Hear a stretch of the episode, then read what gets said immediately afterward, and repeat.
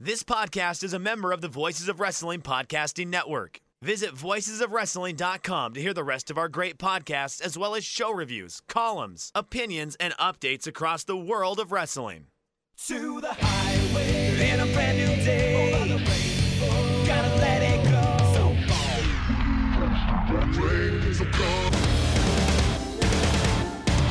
Fast to finger down. Dance tonight together.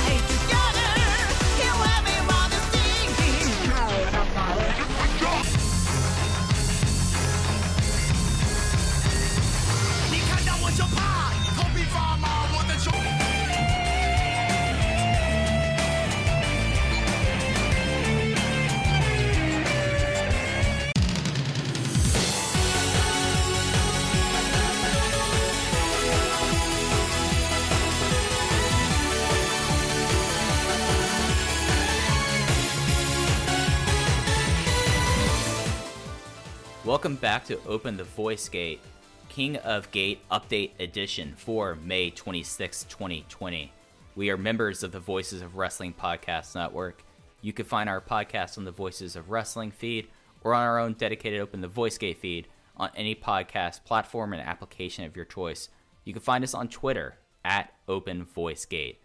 I'm one of your hosts. It's your old pal, Iron Mike Spears. I'm joined as always by my co-host Case Lowe. And Case, we are it's gone from 12, 24 to 12 to 6 and soon we'll be at 4 king of gate keeps on rolling along he keeps on trucking and boy th- th- there's some things we were right about but boy things have gotten kind of a little bit t- to a point where like okay i'm ready for this tournament to be over I certainly hit that point by what will be the most recent Sunday. By the way, people hear this, the uh, second round of the C block matches after what I felt like was a really fun Saturday with the B block stuff and uh, Ishida versus Okuda and Doi versus Kai.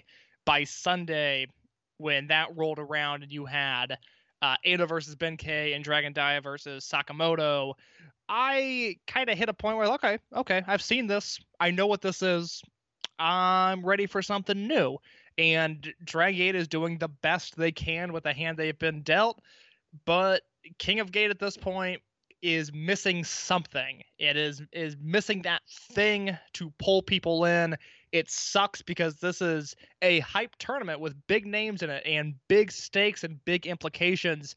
And it almost it it reminds me of like the situation with Major League Baseball right now where you know baseball's been dying for the spotlight there's not a ton of stars in the league.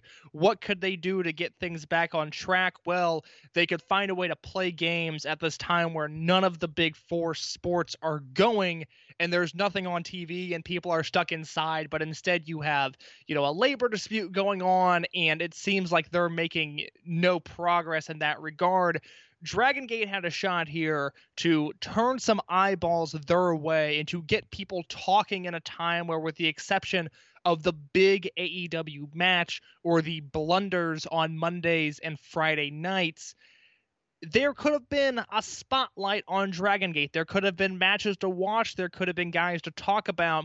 And there's been some very good stuff in this tournament, but nothing has been great. I have yet to have a match where I have to, you know, message people and say, "Go out of your way to watch this." It's yes, it's empty arena wrestling, but this is good, I promise. That hasn't happened yet, and after watching six shows uh, of of this format, and knowing that there are more down the pipeline, I'm not necessarily looking forward to what's to come. and it's one of those things that there is a focus on Dragon Gate. I mean, I have at least through my experiences, I've had people been like, "Oh, a lot of people are talking about Dragon Gate now because Dragon Gate's happening versus like New Japan or companies in Mexico." So I'm kind of wanting to get into this, and they're like, "I hear y'all talk about these matches. Should I pick up this tournament?" And almost universally, like the idea, and I'm not the only one who's like recommended this, is like go back to the May 22nd Empty Arena show, the first one they did at Kobe Sambo Hall. Watch that one first. I think it's still on YouTube for free. And if you like what you're seeing there, that will get you a better vibe of what you're getting yourself into before you go for King of Gate. It, and it's one of those things that it does seem like they're building to a point. As we're recording, Japan is opening up or has a plan for opening up. I know that Kansai, the area, and Hyogo, the prefecture that Kobe's in, was not as hit up and hit as hard as Tokyo, and that's one of the advantages of Dragon Gate being a Kansai company is maybe they would be able to get some stuff going and be able to like look at dates inside of Kobe, go up to Sambo Hall and get I know the number they said was 50% or 5,000 up to a certain date and then 50% total. Get 300 people into Kobe Sambo Hall maybe for a finals. Like that's not outside the realm of possibility here. And I think that's like what people can hope for coming out of this. But just like looking at this, like there has been some solid matches, not anything other than like making my list for being like three and three quarter stars matches case. Not like anything that at the end of this year I'm going to reflect back highly on. It's just been a lot of stuff going through it. A lot of like talking about that C block show. A lot of kind of disappointment from guys you were going to hope would either perform a little better or with like this the overall like what's going on here. It would no big surprises here. I mean, I think we each picked all the block finalists easily, and now we're to a point where it's like okay, Yamato's been solid in this tournament. Uh, Kaito Ishida has been solid in the tournament. Those are probably my two MVPs. But I look at the rest of this tournament, I'm like, okay, I wonder where we're going to get to because I know that I said either Yamato or Eita is winning this thing, and you and you said Naruki Doi, and I don't see a lot of reason for either of us to change our minds about that today. No, I, I'm still firmly locked in on Naruki Doi winning. I think you're right. I think Yamato and Ishida have had a great tournament.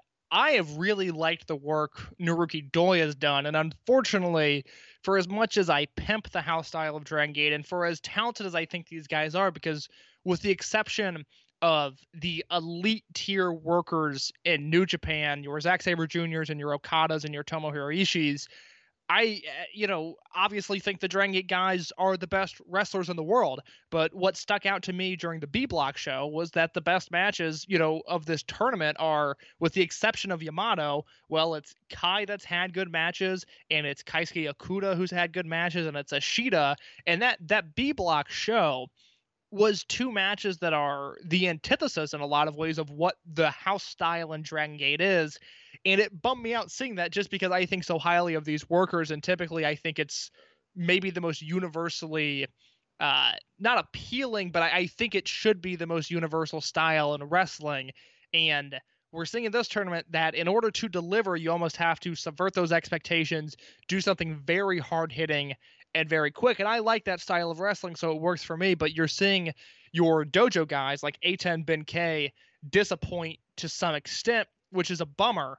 So Mike through we've now had six shows. We covered the first three. On the first episode of this we did. Of these last three shows, are there any matches that stick out to you of like, yes, you need to go watch this? Well, I I mean, there was a match that I said is very much a me match and not at all a you match that I really enjoyed just for the sheer lunacy of it. So, I mean, I liked the tag match on Block A with Kness and Gamma versus Konomama Ichikawa and Shachihoko Boy, but it's also how do you like that kind of style comedy and put up with that? So I'm just gonna put that off by the side. But 12 minutes, Mike. That Hey. match went 12 minutes. no, Yamato that match went five seconds. it went five seconds, five seconds, five seconds. Then it went twelve minutes. So it's longer. We're closer to 13 at this point. Mike Four KZ, falls. Four falls. KZ versus Yamato, that's two of the 25 best wrestlers in the world. That match went 14 minutes. And you're telling me that I've got to sit through, and I like Stalker Ichikawa. We all know that. I love Kness. Gamma's the best worker in the world. But you're telling me I got to sit through 14, almost 14 minutes of that bullshit in an empty arena? I was offended. I mean, I, I I thought it was charming the fact they decided to do the exact same old shit, and that amuses me immensely. But yeah, like getting away from that, uh, KZ versus Yamato is exactly how they should work these kind of matches, especially with uh, KZ being this person that is the closest thing I would say to a uh, upper mid carder in any promotion in the world, other than like Tomohiro Ishii that like he will beat everyone you expect him to beat, but when he you have him go up against the top guys and against the top guy in Yamato, you have an innate struggle that draws you into the match more. And I felt like that Yamato eventually like getting out with the skin of his teeth and just going planning him for gallery and saying, I'm done with this. No, I'm I'm done with you for the match. thought that was really compelling on night one. And really, if you're looking to to like sit outside, set some time aside to watch some matches, like really watch that one, watch all of the uh, Block B stuff, and uh, read a book. I uh, spent a lot of my Memorial Day outside reading. I only read nonfiction, and I'm at a point in my life where I'm pretty much only reading oral histories. And yesterday I got lost in a book outside in direct sunlight when it was about 85 degrees out. And I'm extremely sunburnt today because not once did it cross my mind to wear sunscreen. Wasn't even a thought. And then I came back inside and I immediately saw the discoloration on my biceps and on the tops of my feet. And I knew I was in trouble. And indeed, today I have been in quite a lot of pain. So if you're going to read a book outside, watch King of Gate outside, whatever it is you do, please wear sunscreen because my body hurts. I co sign Mike's thoughts on KZ versus Yamato. The thing with KZ is that I am so morbidly curious to see what his role in the generational warfare angle would have been had it not been disrupted by this pandemic because watching Yamato versus KZ it really struck me that KZ is now at a point where yes he is the greatest lovable loser in a post El Generico wrestling universe. Like KZ is great as the guy that is good but not good enough. But KZ might be too good in that role and I just can't help but wonder what is in this guy's future. I mean, it seems insane uh, to think, you know, to look at KZ in 2017, let alone 2013, the guy this role played in the in the role this guy played in the company. But you look at 2020 KZ, it's like son of a bitch. That's a world champion right there. I mean, that is a guy that should be winning the Open the Dreamgate Championship at some point in his career. And I really wonder if this generational warfare was going to elevate him to that spot. And now that we're in King of Gate, well, it's safer to give Yamato the win. Yamato is the true ace of the company. But I just, I'm fascinated by KZ's current role because he's almost too good to lose. Like it just seems insane to me that this guy is losing all these big matches because he continuously delivers but I think the Yamato versus KZ match is the best match of the tournament. Night two, I think watch uh, the block matches from that show, and then I'll move on to night three just real quick. Uh, we'll circle back to it, but for me, the best match was actually the bonus six man tag with Yoshino Fujii and Kanda versus Oji Shiba, Tamanaga, and Kota Minoura. Oh, that was a blast of it. Like, really, these bonus matches, it's good to like get this. It, it's something that maybe this this is probably a better topic for a longer episode that we're not we're, we're, keeping this tight here for this week but getting Kota Minoura and getting Oji who is a part of the bulk club into the ring for that match. And it just was like a really fun stiff match Don Fujii was just having his time beating up people. Masato Yoshino taking it off as much as he's able to take it off this time. A big like hands around the back of the head and like a big exhale. Like that was Yoshino's night, which is like I'm gonna take it easy. You guys knock yourself it. out. It this this is not for me. I will do my moves at the end, but this match, eh, I'm gonna give it the the Seinfeld hand wave. Not not for me. I remember him doing four spots in this match. The whisper, I, that's exactly how how many I counted as well. poetry in motion, sling blade, Torbellino, Sol Naciente.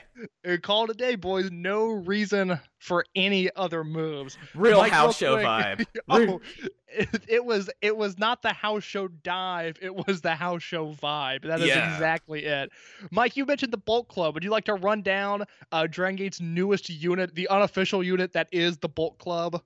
Well, it's a subset of the uh, Dragon Gate army, the Trueborns, that if you've watched these shows and you don't keep up with these guys on social media, whoo boy, you're in for a treat because Benkei put on like 20, pa- 20 kilos of mass over a month.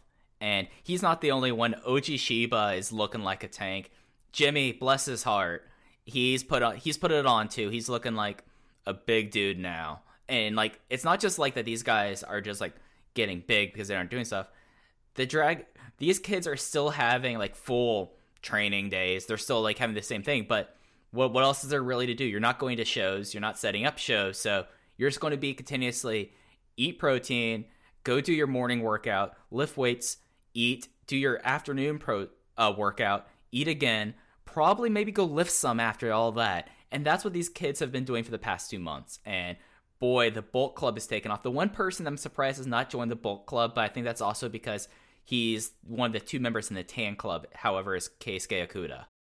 Well, Okuda, his hype beast uh, shenanigans have not stopped. Oh, no, Uh, they he have not. Still uh, decked out in Supreme and gold chains on a daily basis. He's a Balenciaga guy more so than anything.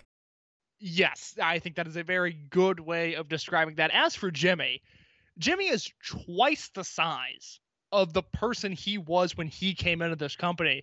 And, it that- looks good. It looks good on him. Like, let's be fair. it's like it's muscle mass that makes sense. My fear is that Ben K is getting too big. As for Jimmy, he's bulked up to a point where now he looks like a, a legitimate wrestler. He's no longer the Kenny King level preliminary wrestler. Like Jimmy looks like he can beat some guys. The issue is that Jimmy clearly has not worked a ton with this new muscle mass. And if you watch his match, there are two different times where he goes to do a springboard uh, where he sets it up kind of like a lion salt where he's diving from the inside onto the middle rope. He does that twice in his match, and both times slips on the rope and looks very, very uncomfortable doing it because he's now throwing his body around in a completely, you know, it's it's a different body. I mean, we saw the same thing with Ricochet, where 2010 and, and part of 2011 Ricochet was like you know a, a a grocery store bag in the wind. He could just you know throw himself around and not really fear anything, but he put on some muscle and it became an entirely different body, and his moveset had to change because of it. Jimmy is not as drastic yet. He's also missing tribal chest tattoos, which I hope he avoids. But Jimmy is now a completely different person than the one the person he was when he came into the company, and I really like that he is bulking up. I hope the booking will reflect his more serious look now. And it's something worth noting that they brought him back considering all the changes and all the, the situation with Gaijin that they like Jimmy. Jimmy is a, a guy that I think I was really enjoying him on the under, undercards last year. And I think that he's really improved. And that it's going to be exciting because if he's someone that can just spend as much time as possible, I think this is another six month stint for him. So I think it's to be like last year. He could be someone that like leaves this dojo at the end of this year and really, if there are any independent bookers who want to try to get in on a new hot wrestler, Jimmy is one of them. Like Jimmy could be a guy coming out of it. It's just to take time, and it's something that I have all the confidence in the world he'll have it. But I mean, it was interesting because you had like this five minute uh, Super Shisa and HoHo Lun match versus Problem Dragon and Jimmy, five minutes, and it was just was like a good time and. Just Block B was just a good time, and I mean the the bonus match on Block C, another good time. OG's getting some ring time. He desperately needs ring time. Kota Minoura, this is he's not worked as much as you think, and that's going to be a problem. And this is something that again I want to say for a future episode where we just talk about some topics because I have some ideas in mind where we just get in a conversation about stuff. But these guys getting this time here and this time is so crucial in their development, and unless like they are able to find more ways to get this, this is important for your OGs, your Minotaurs, your Jimmies to be able to have these bonus matches. So I find them important for their development, but we cannot really go without talking about the best night of King of Gate, and that is the May 23rd show, B Block Round 2. We, we, we talked about it a little bit briefly about how these matches were completely different than usual. We had Kaito Ishida versus Keisuke Okuda, kind of the one rivalry that's kept on during this whole entire thing case, and then we had Kai versus Naruki Doi. Yeah, I've said uh, my piece on these matches for the most part. I will say I loved the finish of Ishida versus Okuda. I was really smart. unsure of how they were going to do that because it's two guys that still need to be protected in the booking.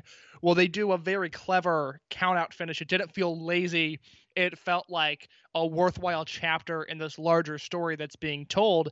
And then Doi and Kai, uh, I could tell from the preview video that the Dragon Gate Network uploaded. I was like, hmm, Doi versus Kai looks pretty good, and I, I was looking forward to it going in, and it's a match where those two just beat each other up, and then Doi won with another V9 clutch, so I expect that to come into play in the block finals, that roll up that he does.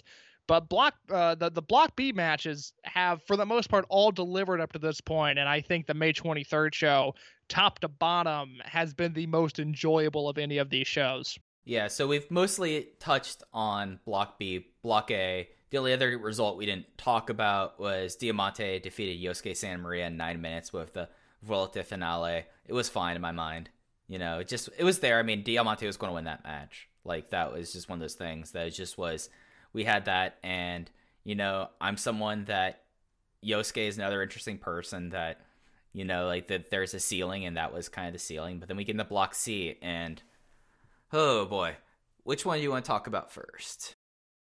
Well, I, I don't have a ton of thoughts on Dia versus Sakamoto. It wasn't a bad match. I it was just it was kind of like the Yoshida match where it's like, okay, I know the spots that are going to happen in this match, and they occurred, and it wasn't offensive. I mean, it was a fine match. It was just lifeless. Had the match before it delivered, it would be like, okay, that was okay. Then we had this other good match, but instead, Ben K versus Eita became the biggest disappointment of the tournament. And uh, I, I mean, uh, Mike, I we haven't talked about this. How did how did you feel about Ben K versus Eita? it just had zero life.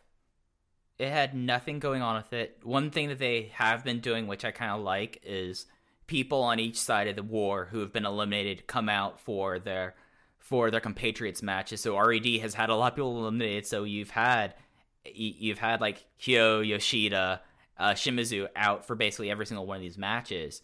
So there was a little bit of life, and you had you had Strong Machine J out consistently for Benkei and all the Trueborns. So like that's nice because then you get a little bit of crowd noise with that, which is desperately needed. It just felt like it was like a 15 like uh, like a 15 minute finish, and then the Imperial Uno, which has always been kind of uh Eita doesn't really have a flash pin. He has his super kick, and he got a super kick and win. It just was one of those things that I I know that this is a cool off period for Benkei, and that's fine. It's just one of those matches that for Eita, who's someone who's really made his career in a lot of ways and got him to this role where he's pushed as a one when he's really a two out of great King of Gate performances. That's his bread and butter. Did not happen at all. Was very kind of just rote. And it kind of was the same thing with uh, Kazma and, and Daya. I wish Kazma did a little bit of bullying we got to see a little bit more of an underdog Daya getting it out and with by the skin of his teeth, and that didn't happen. I think the Ben K versus Eita match is a far bigger indictment on Eita's star power than it is Ben K's because the fact is we've seen Ben K deliver in big spots. We've Against seen him Eita. Yes, which I know that was the finals of King of Gate last year. I have no memory of that match though, and I was looking for a review real quick, but it, I, I don't know if you reviewed the show, but I know I did not review the show. So for whatever reason, I don't have notes on it. I don't remember that match, but. Ben K headlined Kobe World last year, and he delivered. And he headlined the back half of the Big Five shows last year and delivered and looked like a star. Eita, for all intents and purposes, has been a very good Twin Gate champion at times, uh, has been someone that is consistently pushed, but Eita's best matches have happened in the mid card. I mean, ultimately, you know, great matches against Akira Tozawa and Susumu Yokosuka. Uh, you know, you and I, if we train for a month, we might be able to have those. Eita's shining moments have been yes in King of Gate, but they haven't been headlining appearances. They they haven't really been anything that's truly mattered in the landscape of the company. When Eita's put on top, whether it be Antios or this RED run before Pac, he's floundered in that position. And this was a shot with all eyes on him. Yes, it was an empty arena match, but if you have star power, if you are someone that is going to succeed in the big spot, we've seen it with KZ. KZ killed it in both of his matches. Eita failed here against Ben K. And it was one of those things where I just look at Eita and, you know, I go so hot and cold on him because I hated the Dragon Kid feud. But then there's that good Eita that's out there, that 2014, 2015, 2016 Eita. I know that's deep down in there somewhere. He was turning it around before, you know, the world shut down. But you look at him here and it's just like, man, what is this guy? Like, I mean, what what is what is his ceiling? He's not a Dreamgate champion. So why is he in this upper echelon of talent when I don't seriously believe that he could beat them because I don't think he could put the company on his shoulders and run. Well, I mean, that's why I proposed Eita as a possible champion. Because out of everyone, and this might be a big surprise, for someone who's been in the main event scene for better parts of two years now and has been a part major part of the roster and seeking back an excursion, he's the oldest person not to have a dream key. He's the oldest person not to even like other than the Puestas match, not headline a big five show. He's not like had this level. So there's this perception gap on that he's booked really strong, but he's not booked super strong to like the extent of where you would think someone at his seniority and at his rank should be pushed. But at the same time, you get stuff like this, and you're like, should he really be pushed like this?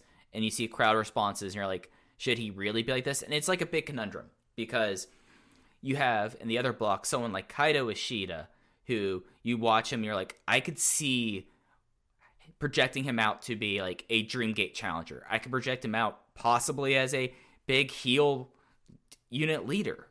and he was over. That's the thing. You Yeah. you were the one that really brought it to my attention was listen to the calls that Ishida had been getting. I mean, as a face and as a heel, he was undeniably over. And now And he I looks like a never- total psychopath, and it's great. I never feel that way with Eita. Eita's there. He he would get sympathy. He got a bunch of sympathy calls in 2016 when he started to put it back together and the whole Super J Cup thing. Like he was over, but it wasn't to an extent that you would turn on a Kobe Sambo Hall show or or turn on a Kyoto or Hakata Starlane show, and you would hear a lot of like Kaito Ishida calls, like to the extent that Kaito Ishida's gotten. And while you're right, and I agree, and you know it's great that Eita got a rub from Jushin Thunder Liger of all people. That was also four years ago. I Right. mean, we are, you know, knee deep into this extended A to heel run, and there are moments that have been really bad, and there are moments that have not been as bad. I don't know if I can pick out a continuous stretch of heel Eita, especially in a post T Hawk world, because for all of T Hawk's faults, I still thought the tag team with T Hawk and Eita was great. But in a post T Hawk Dragon Gate, I mean, what's what's there for Eita to choose from? What's on his resume other than a Dragon Kid feud that I thought was redundant and drug on way too long? I mean, it's tag team work, and that's not something you could really put your uh, put on the laurels of who should be your heel leader. And No, just- again, uh, RED was in such a better position when Pac was there because Pac was a legitimate top of the line guy. and, When and Pac hide, is not there, you could it is a Eita. huge problem. Yes, exactly. You could hide Eita. When Pac is not there, and when they are not putting Ishida ahead of Eita, which I, I don't think they're wrong for not doing that because Ishida is the Brave Gate champion, and I think you have to keep that title within a certain limit. But now Eita's your top guy, and it's like, yeah, I mean, well, let's, I mean, let's talk about these block finals. It's Yeah. Yamato versus Diamante, which you know, Diamante has a job to work with Ultimo, but he's improved.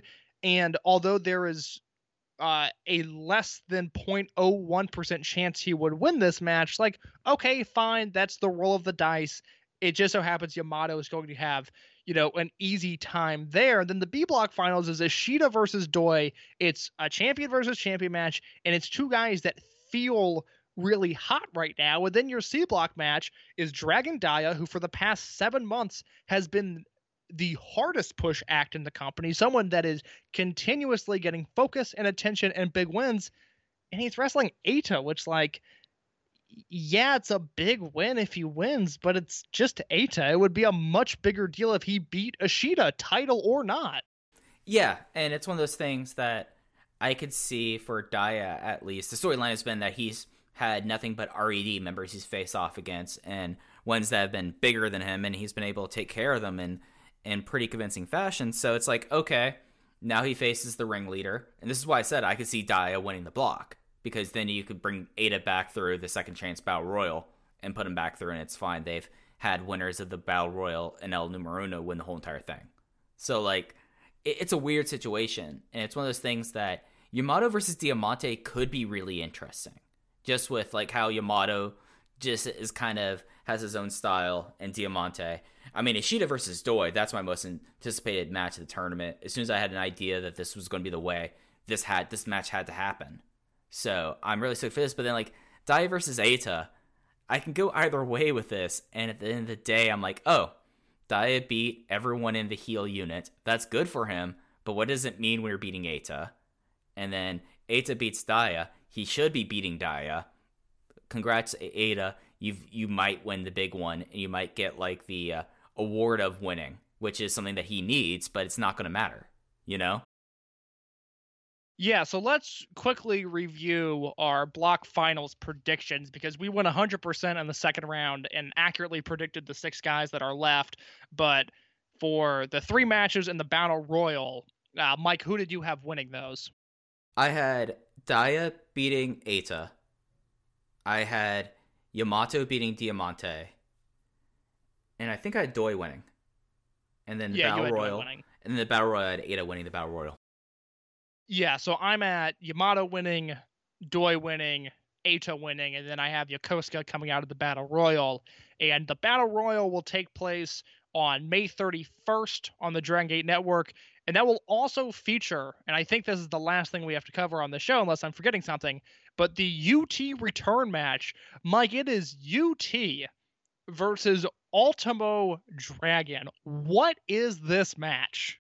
It's a match that I'm incredibly here for because if UT is say, sticking with Yaveo, him and Ultimo could have a very interesting match. I think this is the match that we will learn a lot about who Ultimo Dragon is at this point in his life. And that maybe isn't as personal as it sounds, but I mean, there's I, I've gone up and down on Ultimo since his return. I am glad to an extent that he's back. I also just have, you know, small issues here and there.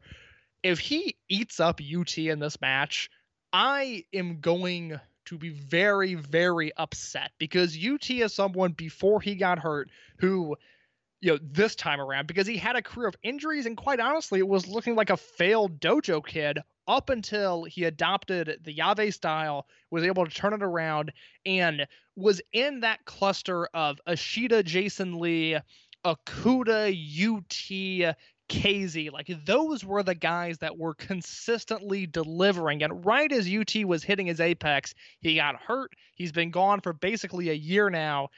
Him and Ultimo is a fascinating match when you look at the egos involved, when you look at the career UT's had, and then also the in-ring style. It's a chance for Ultimo to possibly work with someone who is going to slow things down, who's going to keep things on the ground, but UT is as good of a grappler as the company has at this point. Yeah, I mean, UT, up until he was injured, was my worldwide technical wrestler of the year.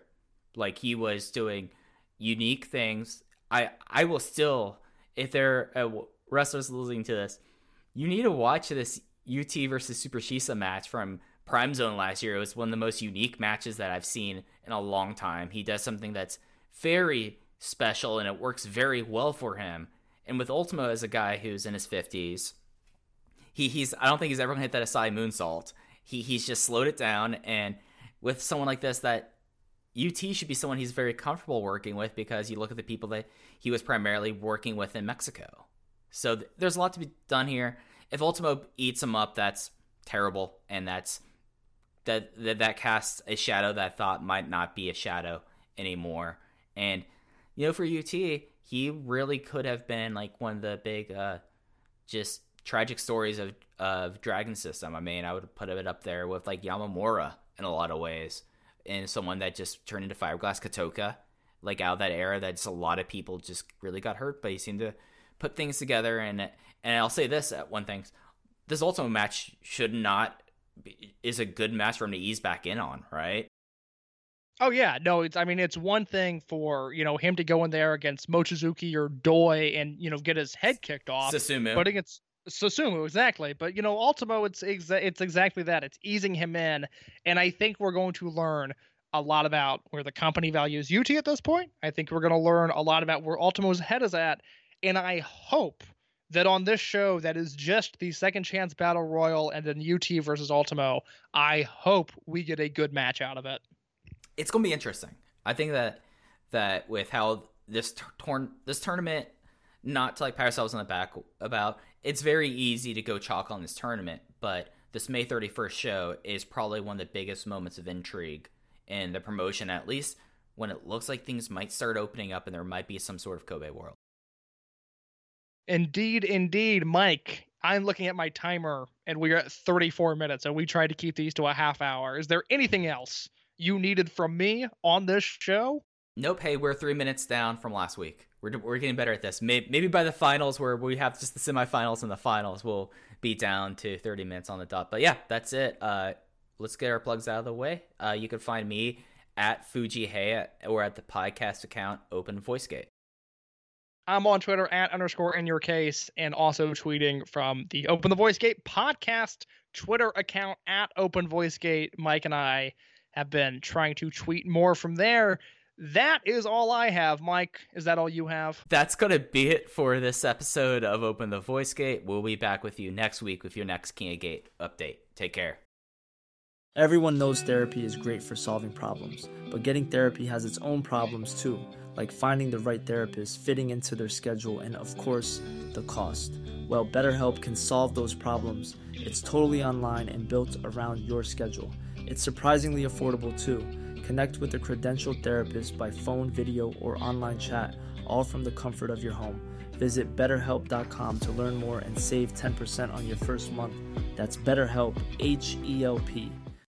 When you need mealtime inspiration, it's worth shopping Kroger, where you'll find over 30,000 mouthwatering choices that excite your inner foodie. And no matter what tasty choice you make, you'll enjoy our everyday low prices, plus extra ways to save, like digital coupons worth over $600 each week. You can also save up to $1 off per gallon at the pump with fuel points. More savings and more inspiring flavors make shopping Kroger worth it every time. Kroger, fresh for everyone. Fuel restrictions apply.